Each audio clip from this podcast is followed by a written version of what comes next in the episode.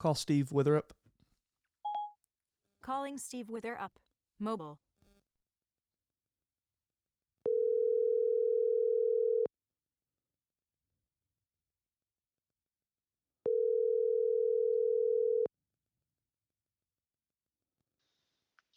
Hey. Hey, man.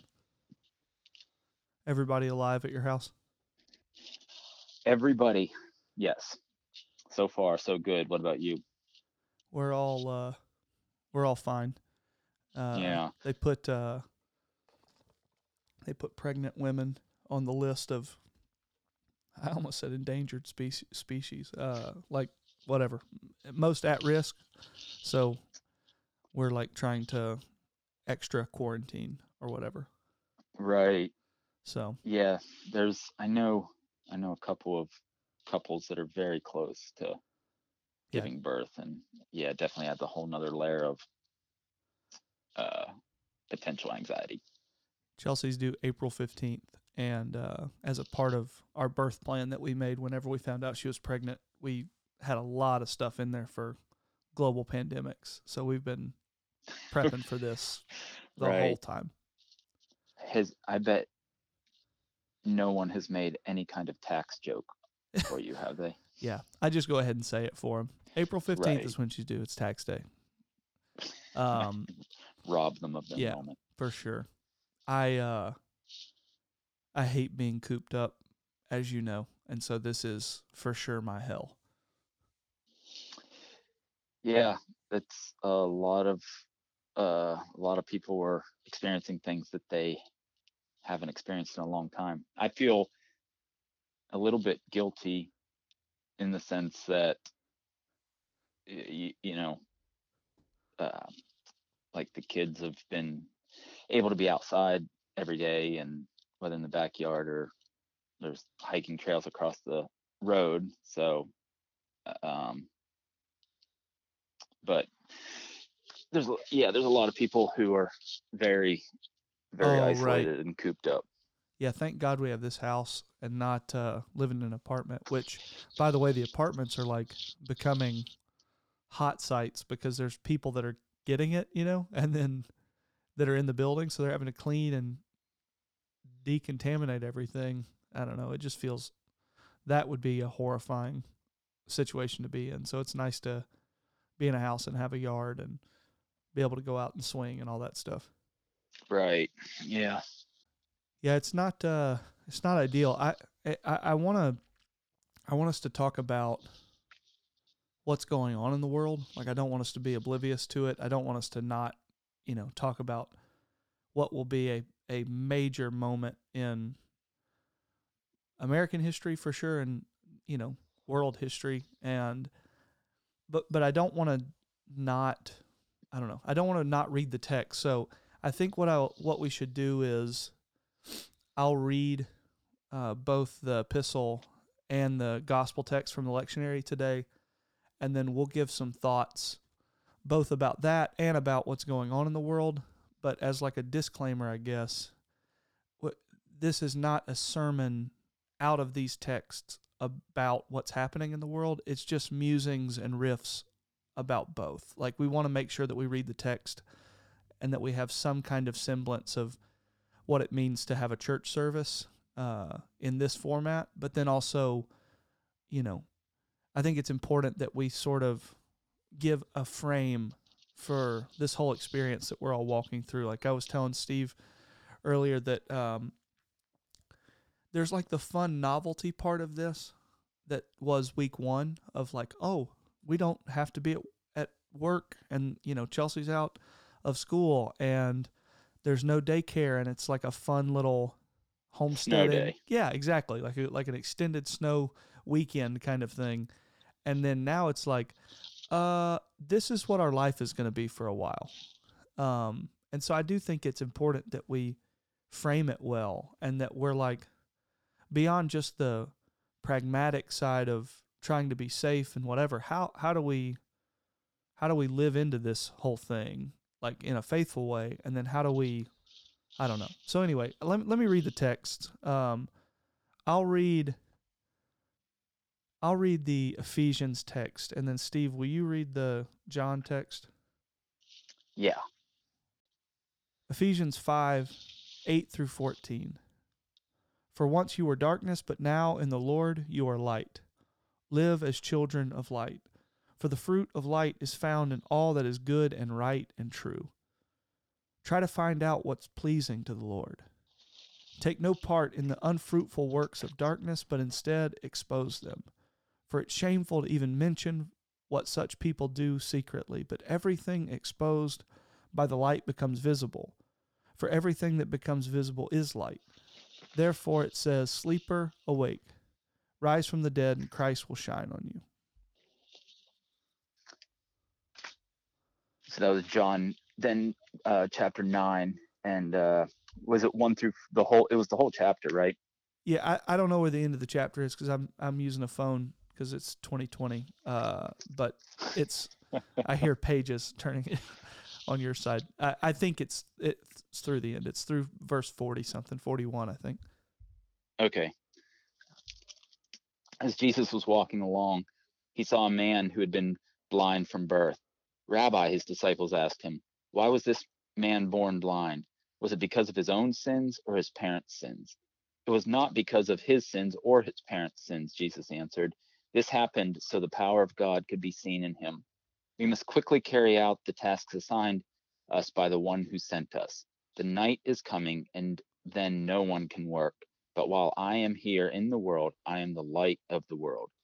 Then he spit on the ground, made mud with the saliva, and spread the mud over the man, the blind man's eyes. He told him, go wash yourself in the pool of Siloam. So they, so the man went and washed, and he came back seeing. His neighbors and others who knew him as a blind beggar asked each other, isn't this the man who used to sit and beg? Some said he was, and others said, no, it just looks like him. But the beggar kept saying, yes, I am the same one. They asked, who healed you? What happened? He told them, the man they called Jesus made mud and spread it over my eyes and told me, go to the pool of Siloam and wash yourself. So I went and washed, and now I can see. Where is he now? They asked. I don't know, he replied. Then they took the man who had been blind to the Pharisees. Because it was on the Sabbath that Jesus had made the mud and healed him, the Pharisees asked the man all about it. So he told them, he put the mud over my eyes, and when I washed it away, I could see. Some of the Pharisees said, this man Jesus is not from God, for he is working on the Sabbath. Others said, but how could an ordinary sinner do such miraculous signs? So there was a deep division of opinions among them. Then the Pharisees again questioned the man who had been blind and demanded, what's your opinion of this man who healed you? The man replied, I think he must be a prophet. The Jewish leaders still refused to believe the man had been blind and could now see, so they called in his parents. They asked them, is this your son? Was he born blind? And if so, how can he now see? His parents replied, we know this is our son and that he was born blind, but we don't know how he can see or who healed him.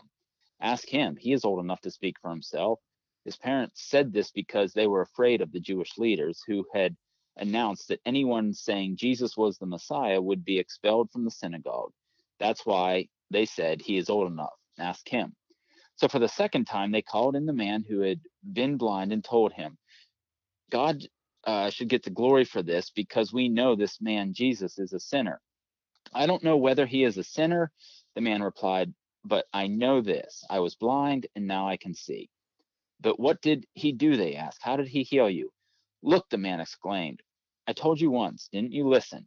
Why don't you, why do you want to hear it again? Do you want to be, become his disciples too? Then they cursed him and said, you are his disciple, and we are disciples of Moses. We know God spoke to Moses, but we don't even know where this man came from, comes from. Why, that's very strange, the man replied. He healed my eyes, and yet you don't know where he comes from. We know that God doesn't listen to sinners, but he is ready to hear those who worship him and do his will. Ever since the world began, no one has been able to open the eyes of someone born blind. If this man were not from God, he couldn't have done it. You were born a total sinner, they answered. Are you trying to teach us? And they threw him out of the synagogue. When Jesus had heard what had happened, he found the man and asked, do you believe in the Son of Man? And the man answered, who is he, sir? I want to believe in him. You have seen him, Jesus said, and he is speaking to you. Yes, Lord, I believe, the man said, and he worshiped Jesus. Then Jesus told him, I entered this world to render judgment, to give sight to the blind, and to show those who think they see that they are blind. Some Pharisees who were standing nearby heard him and asked, are you saying we're blind? If you were blind, you wouldn't be guilty, Jesus replied, but you remain guilty because you claim you can see. Yeah, so so right away, I mean, I think it's worth saying up top, like, kind of in line with um, in line with what we were saying about this is not a message about this, um, about the coronavirus or something. It's not like the text is about this. I, I do think it's um, it's worth noting, like, whatever we're about to say that this, like, is happening through this, the things that we're, we can learn through this, the way we can frame this, the the the kinds of thoughts we should be thinking about it. Like, I do think it's worth saying that God hasn't caused this. Like, th- th- I think there are some disclaimers that need to be said, because I, I know that you're not on social media, Steve. I know that you don't, like, you curate your life normally so that you don't have to, you know, encounter this stuff as much as I do, just because I'm constantly online. But, you know, people are saying crazy things beyond just all the conspiracy theories and deep state kind of, you know, all that kind of hoax hunting. Uh, pe- people are saying, like, are playing fast and loose with God with this and saying that God has caused this to try to teach us something or whatever. And a, a God that does that, that, like, flings tsunamis on people and takes children from us, that that's not a God that I would want to serve. You know, I, do you, have you heard any of that stuff in relation to this? Uh, not, not in specific, uh, in this specific context, but of course, anytime there's anything, it's, it can easily be assumed that those are conversations that are happening. Um, and it's almost, and it's almost just the assumption in, in a lot of people's minds, like, in the very beginning of this John text, you know, the, the they encountered the blind man, and the disciples thought that they were, like, they thought that they were asking the only question that could be asked in that moment. Like, so they they led with, was he born blind because of his sins or his parents' sins? It's like they were almost trying to impress Jesus by asking the theological tough question. And, you know, I can just imagine the look Jesus flashed at him. Like, that's not the only, that's not the only thing happening here. That's not, it's the wrong question. But that I is, guess. but that is the question that, like, we culture are asking with stuff like this, because we want to make meaning out of it. Like, we want to, or maybe not make meaning out of it. We want to, like, we want to be able to make sense of it. And so for something that's as senseless and insane as a as a virus like this that's spread across the globe, like, we want to be able to say, oh, it's because of this. And so we, you know, we bring that kind of need into a faith conversation and say, oh, well, God must be doing this, or, you know, as if God is causing it. Now, that's not to say that God isn't in it and with us. Like, God, I, it's that James Finley quote. I think I even said it last week, um, or if I didn't, it was in service the last time we had service. Time doesn't make sense right now. But it, it's the God that protects us from nothing yet sustains us in all things. Like, we, I don't know, I don't know if I would say it that strongly or in that exact way, but I do think that there's a point in it that, like, God, it, there's going to be horrible things that happen to us and to the world and while we're here. Uh, doesn't mean God's causing those things, but God does find himself, like, f- finds us in the midst of those things and sustains us through them and can, you know, work out all things together for his good and all of that sort of thing. But I do think it's a distinction that needs to be made. Yeah. Uh, the, you know, the why question is, it's always going to be part of it. And, you know, I'm not saying that it's not a worthy conversation to be having. I mean, it's, it's something we're curious about. And, and sometimes I think it's important, uh, you know, like, was it Nietzsche said that we can basically put up with any what as long as we know the why. Like, so sometimes yeah. un- understanding why something is happening is is valuable, uh, whether it's to derive strength from or just simply, you know, stupid example, but like, I don't know why. I mean, why is my toe bleeding? You know, it's, and then, well, I am dropping knives on it. So like, so I can stop dropping knives right. in order to, so the why is of course important, but you know, in things like this though, sometimes it's more about, it's just simply here. It's just simply happening. So what do you, what do you do with it? Like, what do you learn from it? What do you, how do you grow in and through it? And what, who do you need to be to, you know, everyone else who is also experiencing the thing? Like the, uh, it, this is, you know, I'm not saying it in such a direct way to say that, you know, God sent this so that we could learn. But the fact of the matter is it's here right. and it's teaching us things. It's, it's, that's it's ex- exposing things. That's exactly right. Um, and that's exactly what I had in my notes as well. It's like one, the, the thing that this is showing me more than anything is that it's just exposing us. Like I think the Ephesians text has the like wake up, sleeper, or whatever, rise.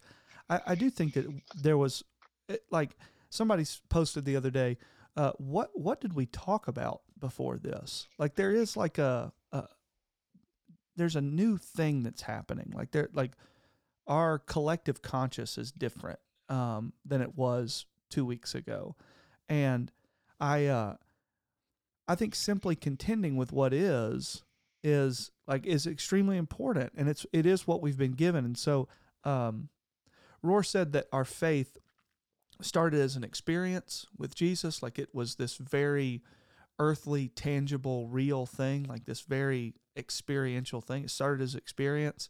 It moved to Greece and became philosophy. It uh, it moved to Rome and became organized religion. It moved to Europe and became culture, and then moved to America and became business.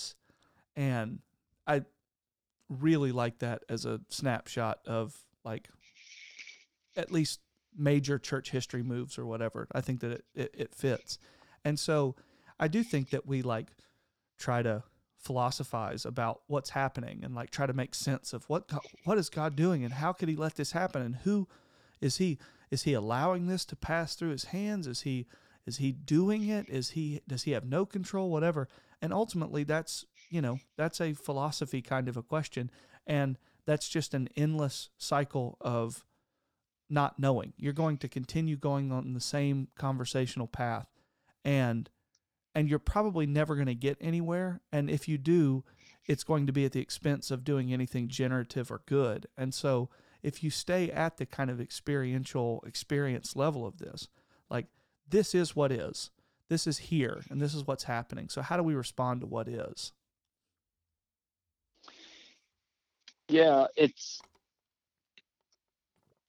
It it enlightens, um, and causes to it causes you to reevaluate in real time a lot of different assumptions that you have been, you know, living with. I, like it's I know that so in the midst of a tragedy, it's not always the time for a reevaluation. Like sometimes certain things just need to happen. So like, you know, if you if there was a, a natural disaster and people were without water or whatever, it's like there's certain just immediate things that need to happen. Don't don't be asking philosophical questions or contemplative questions. Get the people water who need water. For sure. Like in this John nine story, I mean, this guy in, that Jesus encountered, he just he had this immediate need. He needed to see. He couldn't. He was a beggar and he needed to see. Um, and he but refuses to all... respond to the philosophy questions. He's like, I don't know. I was blind and I see. Right.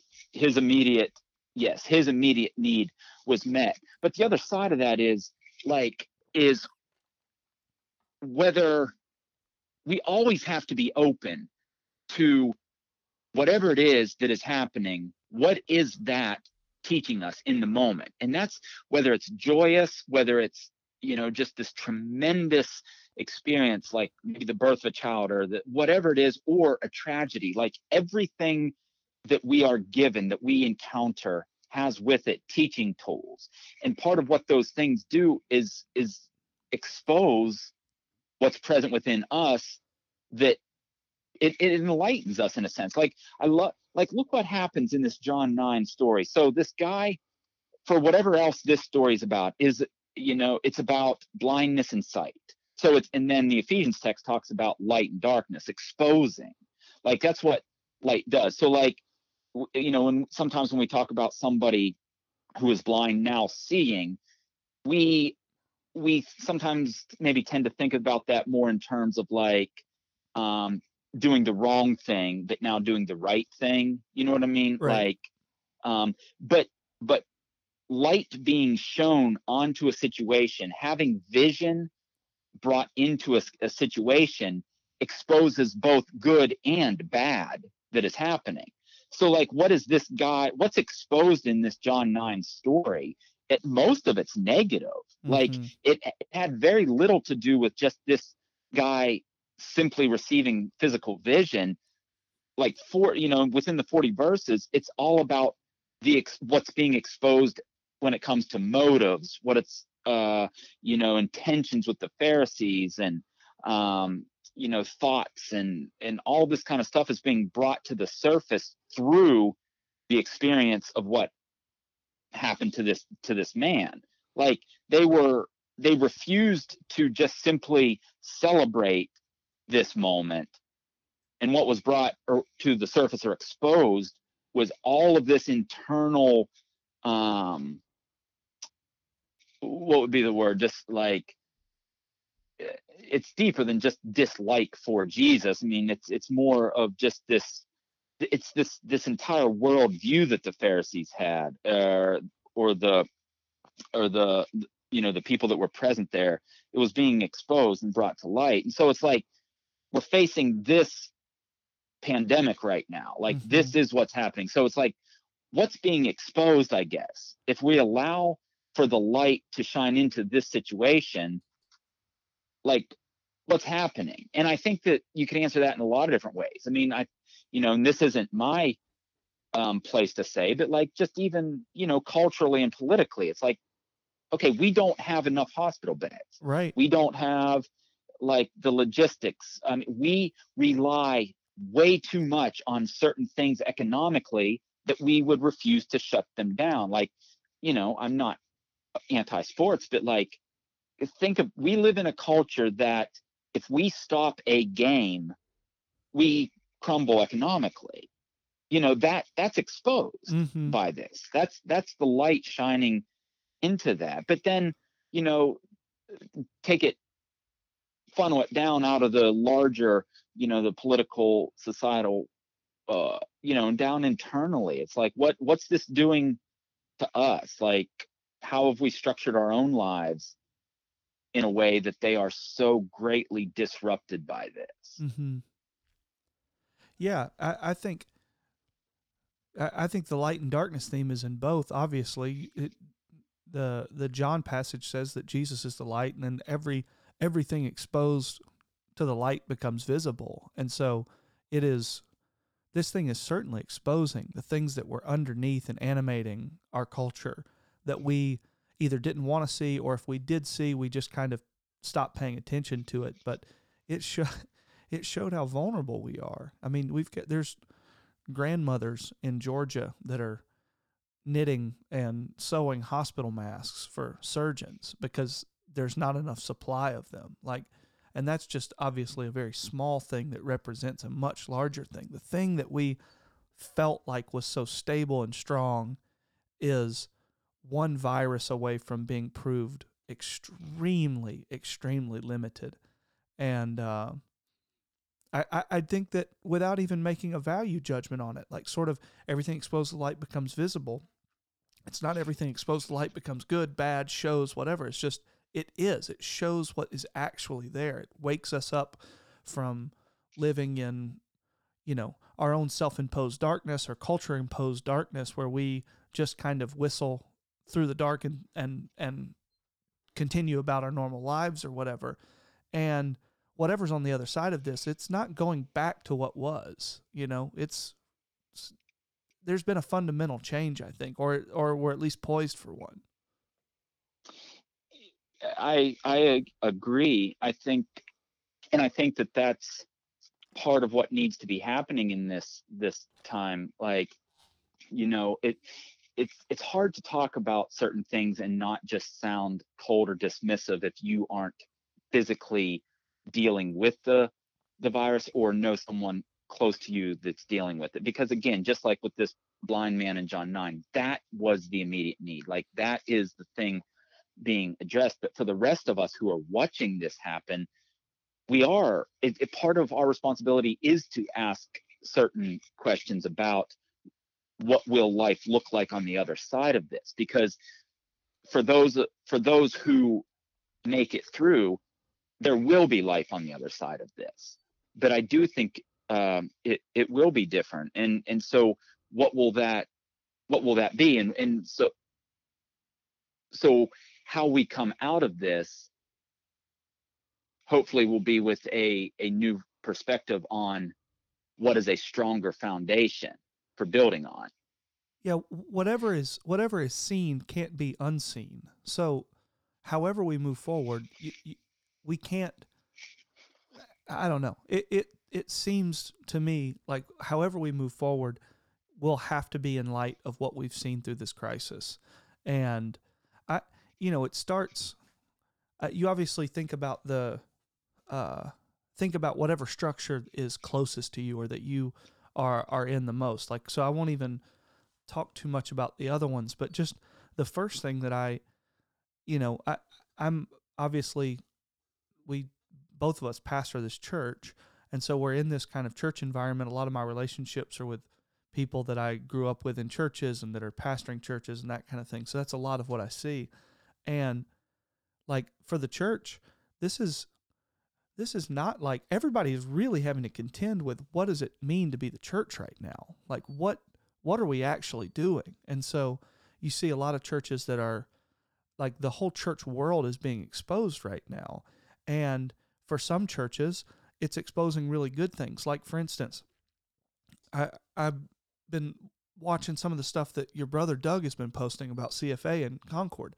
Like, what's being exposed right now is that they have deep systems in place that are helping feed people. Like, mm-hmm. like literally, you know, that their their grocery store, which was not set up overnight when this crisis started, but was has been in place for, you know, a decade or more.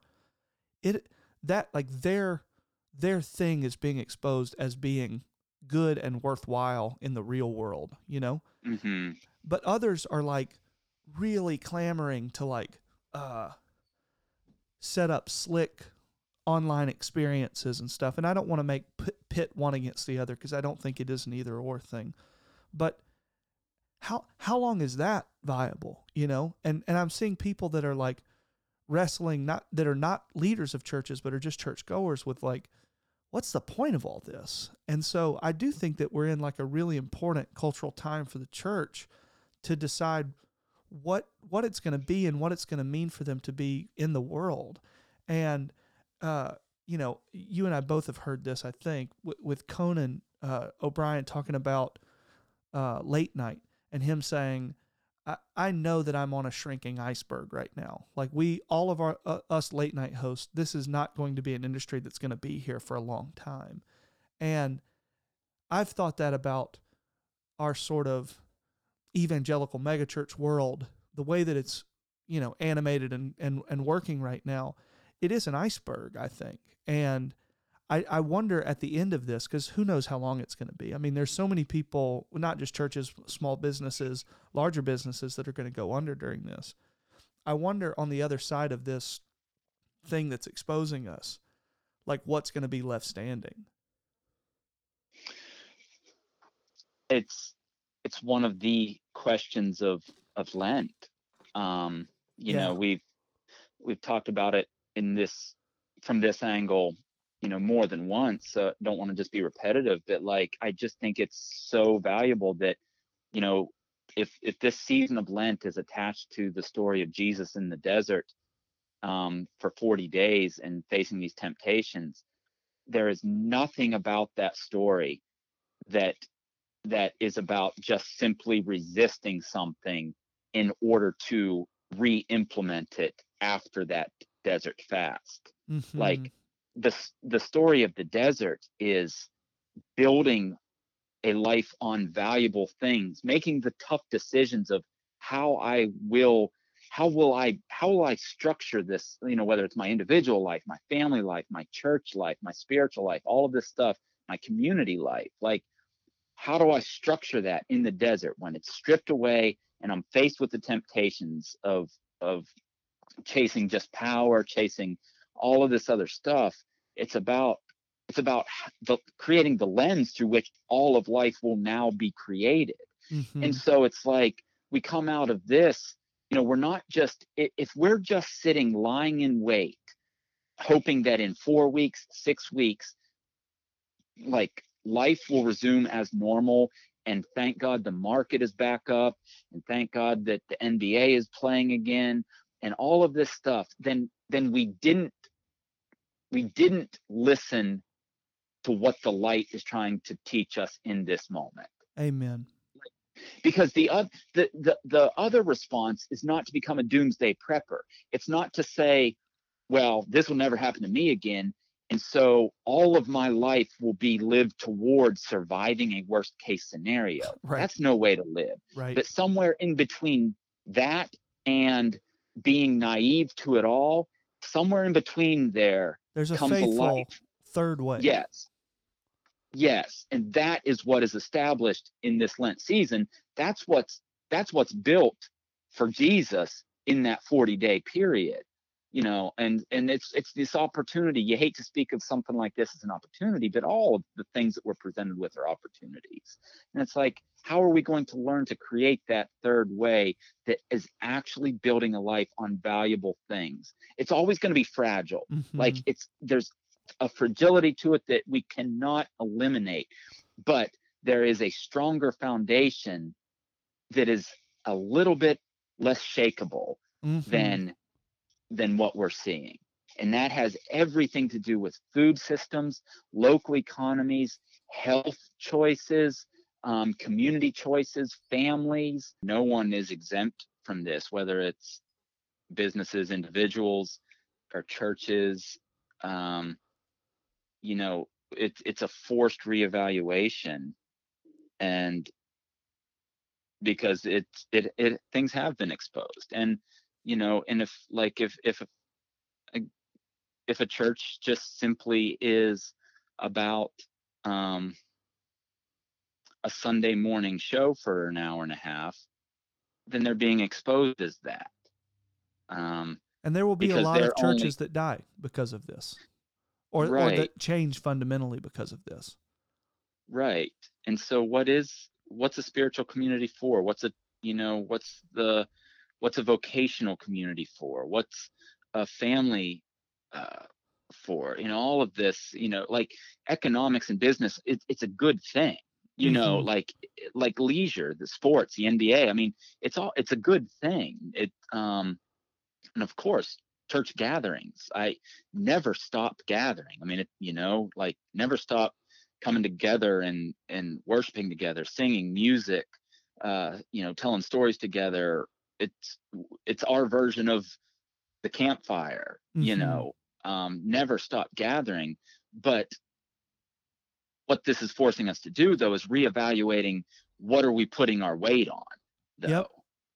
And, and, And how well ordered is the thing, and and and what are the motives that animate the thing? I think all of that is being shown. Yeah, and you know, talking about business, at least for me, um, the thing that I found in all of this, and it's it's illuminated uh, kind of the way that I think about pastoring people, is that you know, vocational life is not separate from like your identity as a Christ follower. So all of it is one thing. And so it it's not like that's not pertinent to this conversation. Like how how we structure and spend our lives and the kind of good we're trying to put in the world and the world that we're trying to make with our jobs. Hopefully if it's, you know, generative and, and good. It's bringing about more good in the world, or more of what's needed in the world. It it all has to be looked at through this lens, I think, of kingdom or of, you know, Christ or whatever. The light has to be able to shine on all of it. Yeah, because it's there's no there's no part of your life expression that's exempt from the need to pursue what is meaningful. Mm-hmm. Um, and, you know, again, whether that's family, vocation, it, it is. It's all about pursuing the meaning that that we believe is is possible because of Christ. Mm-hmm. Um, you know, I heard someone say the other day that, you know, basically to pursue luxury or happiness, or to, no, no, to pursue happiness is a luxury. Mm-hmm. um, that only, a f- you know, the, the few get yep. to to pursue, but it's everyone's obligation to pursue what's meaningful and to see what is built on the other side of that. Yes. So, um, yeah, meaningful over like shallow, happy or whatever is. I th- I like that. I, I like that distinction. Yeah. Um. And so, like you said, if you're pursuing greed, you're being exposed for that in these types of situations and and um, all that kind of stuff. But but the strongest thing when it comes to the foundation to survive and su- get through these sorts of things is if communally you are pursuing what is meaningful, both as individuals and collectively, then again, fragility will never not be a part, but you are best set up to weather storms. Yeah. And not that you, and not that you start with that as the motive. You don't start with saying, how do I best survive weathering storms? It's just the, the logical outworking of pursuing what is right in the world. Yes. Yeah. I, uh, I, I've, I've noticed that just being reduced down to like, I have felt Um, how, how can I say this? Like I felt for me personally that I've been reduced down to like really contending with what's essential. And it, you know, I, I, I told you this the other day, Steve, like I've never seen, we, me and Zeke went out and played disc golf the other day, and it's about as, you know, uh, it's about as much social distancing as you can get in a leisure activity or whatever. And I've never seen more people at the park. I've never seen more people talking. I've never seen like more people wrestling with uh, what it means to be a family and how to parent your kids. Because you, you know, I, I had this thought today.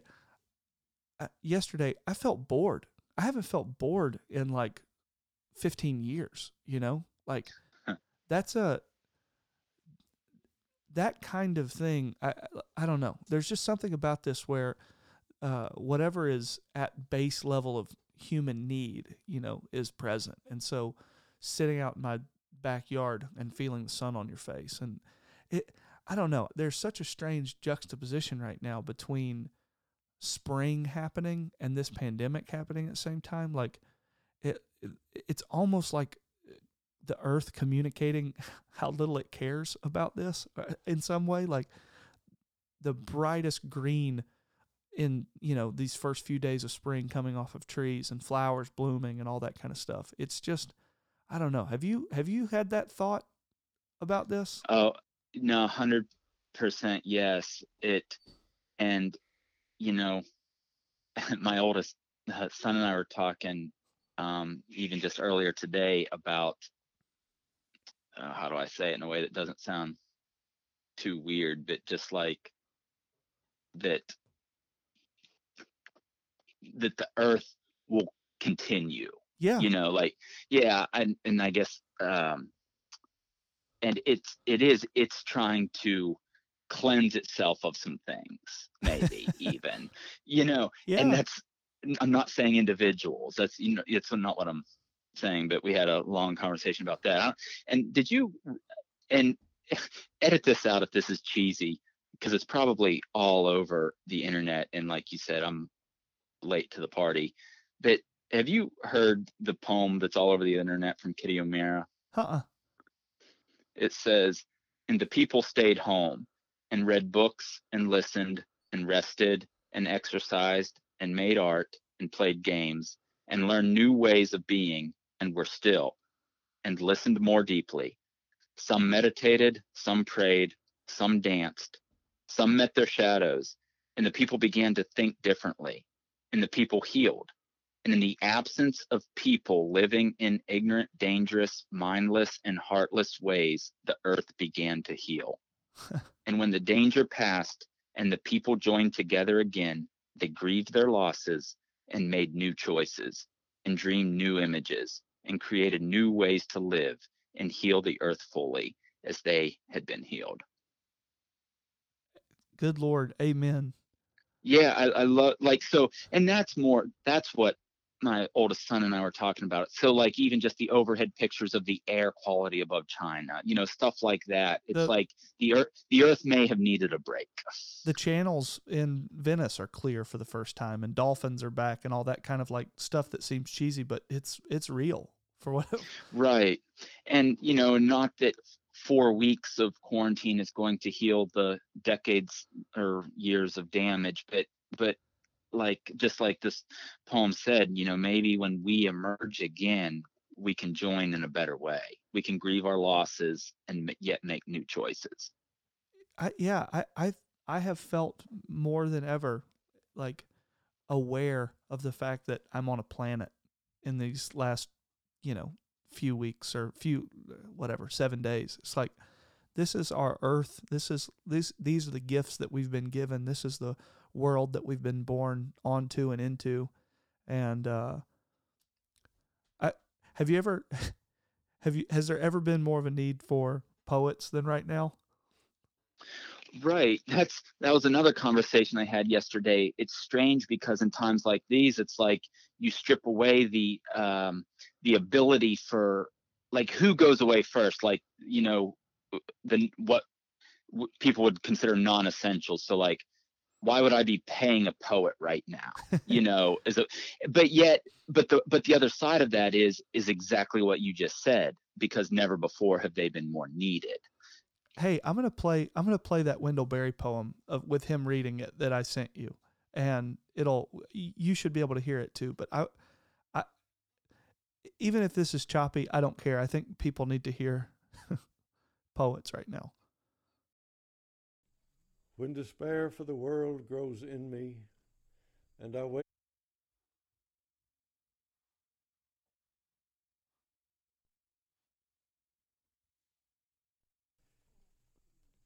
When despair for the world grows in me, and I wake in the night at the least sound, in fear of what my life and my children's lives may be, I go and lie down where the wood drake rests in his beauty on the water, and the great heron feeds.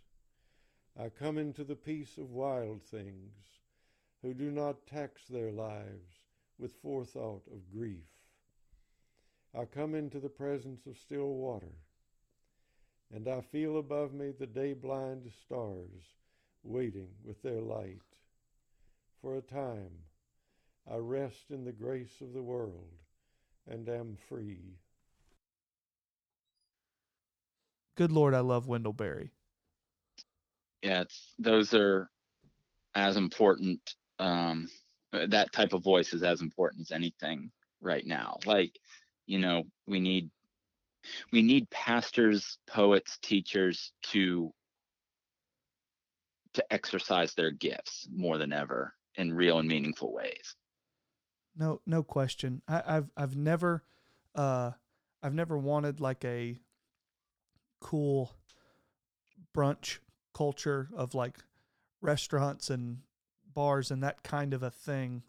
That's never been less appealing to me than it is right now. And yes, Wendell Berry and being outdoors and listening to the earth and listening to your own life, recentering yourself.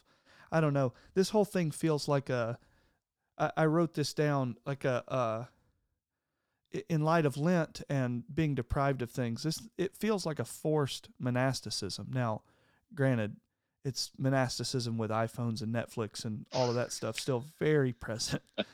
but but at least, you know, it, it, the American version of it, it slows us down fifteen percent or forty percent. I don't know.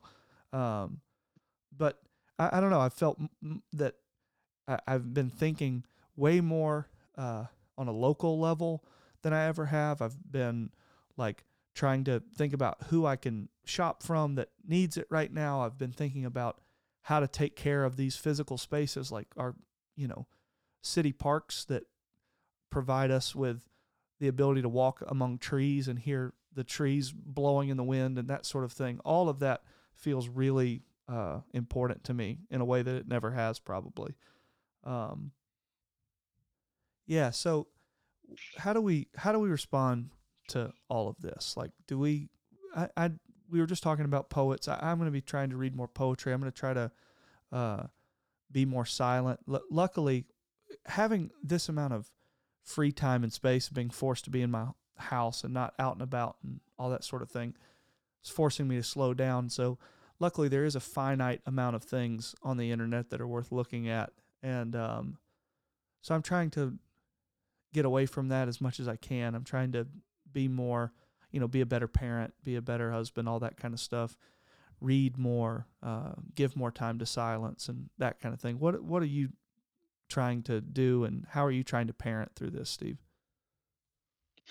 You know, I think there's a couple different things. Like, it, what what's difficult with this one is, for example, if if you know if a storm came through and you know damaged a neighborhood, there's physical things that are easily given or that you can easily give to. So, like, you know, what do I do? I'm going to go out. I'm going to help, you know, pr- make sure food's there for people or help build their house or whatever it is.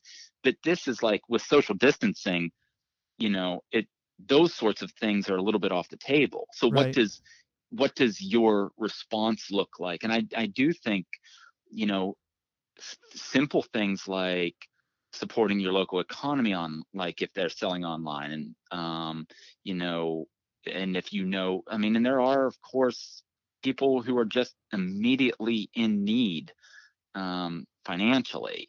So, I mean, we all, we're all somewhat in the same boat as far as that goes to some degree with, with, uh, with under these circumstances, but like, how can we, how can we help? Well, how can we find some immediate uh, needs to pour into, but then, but then the other side of that are, is the things that you've, you've talked to.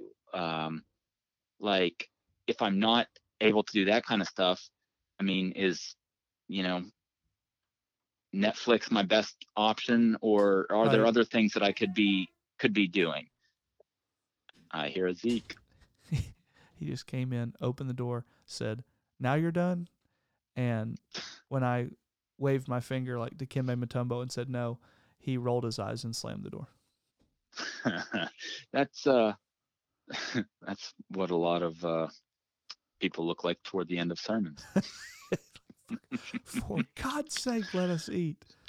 Yeah. Um, yeah.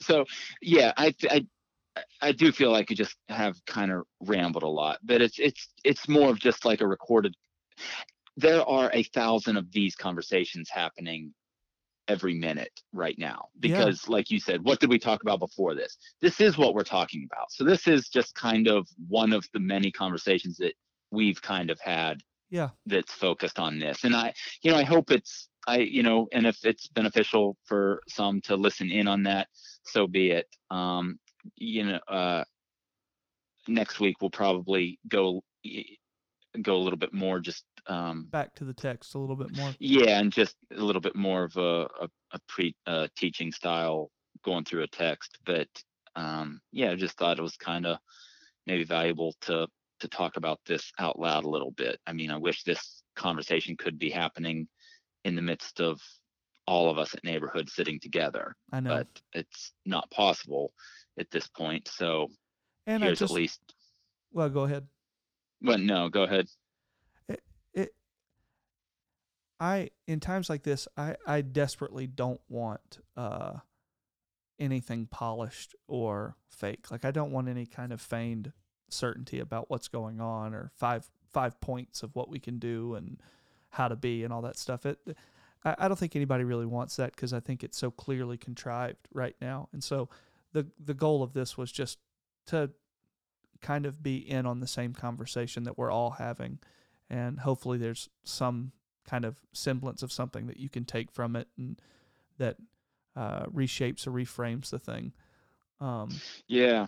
And you asked, you, you asked about, or mentioned about parenting through this. And I, and that's tough too. Like, how do you, how do you not lie to your child in a, in a way that just tries to shelter them from real suffering in the world, right? But then also protects them a little bit from, um, you know, the, the over anxious, uh, reactions or, you know, or things like that. And, and so, I mean, we've just been, you know, very honest with our kids, um, and have tried to model a response that is responsible, but not driven by fear. And, you know, and th- to say this sounds, you know, morbid in a way, but if, whether we have been given, you know, a hundred more years or ten more days, it's like, how do we want to spend our days? You know? Yeah. And so summer vacation has somewhat started early this year, and the kids are hiking, jumping on the trampoline, campfires, just. Yeah. It's good and bad know. At the same time. There is, yeah, there is, uh, there is room for both, and it can coexist. Um, well, I want, I want to see if Zeke will come say his prayer at the end, see if he says anything uh, worthwhile. He really, really messed up last week. It's not his best performance. Um, and then I want to ha- say, I, I would love for you to say a genuine prayer, and then uh, it'll lead us into the last thing. Zeke! Zeke! All right, now hold on. I'm going to put you up by the microphone. I don't hear you. All right. Uh, Zeke, are you there? Yeah. Zeke. Yeah. Hey, yeah. Bud. Good. Can you say a prayer? Happy birthday to you. Happy birthday to you. Careful. Okay, he's out. Close the door. I don't know why he likes the happy birthday song so much. He never sings it, ever. He kind of kind of started with a little bit of a channeling, a little bit more Marilyn Monroe version, but then sped it right up. It really was.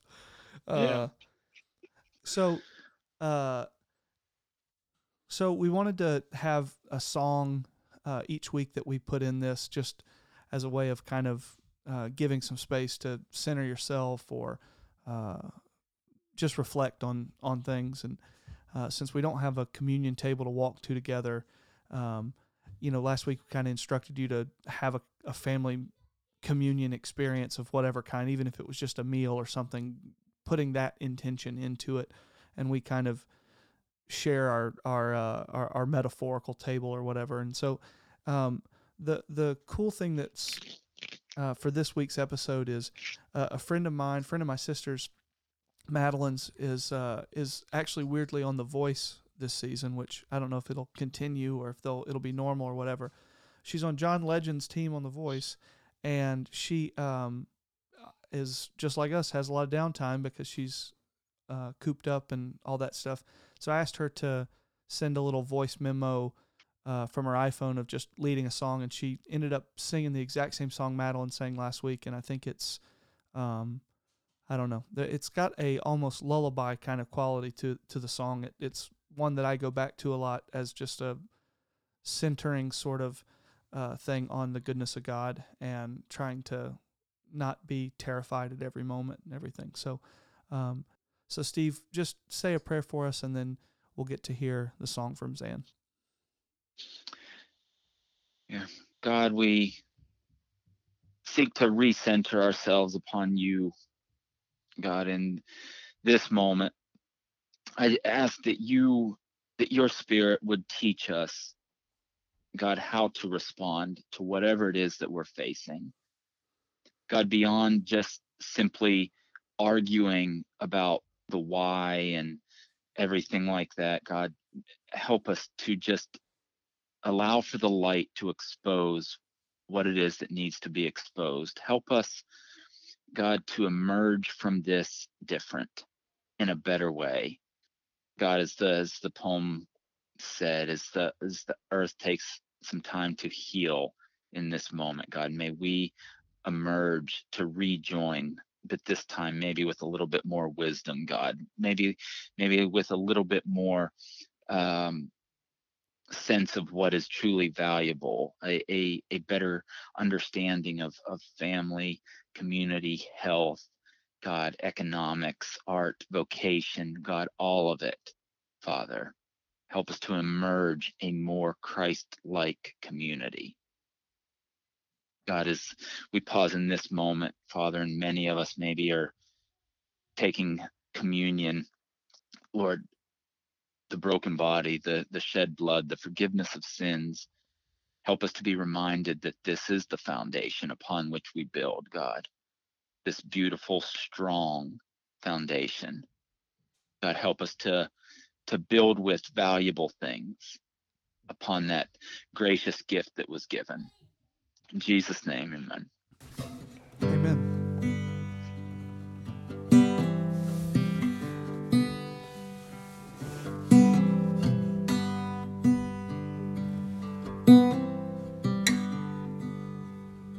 I love you, Lord. Oh, your mercy never fails me. In all my days, I've been held in your hand. The moment that I wake up until I lay my head, oh, I will sing of the goodness of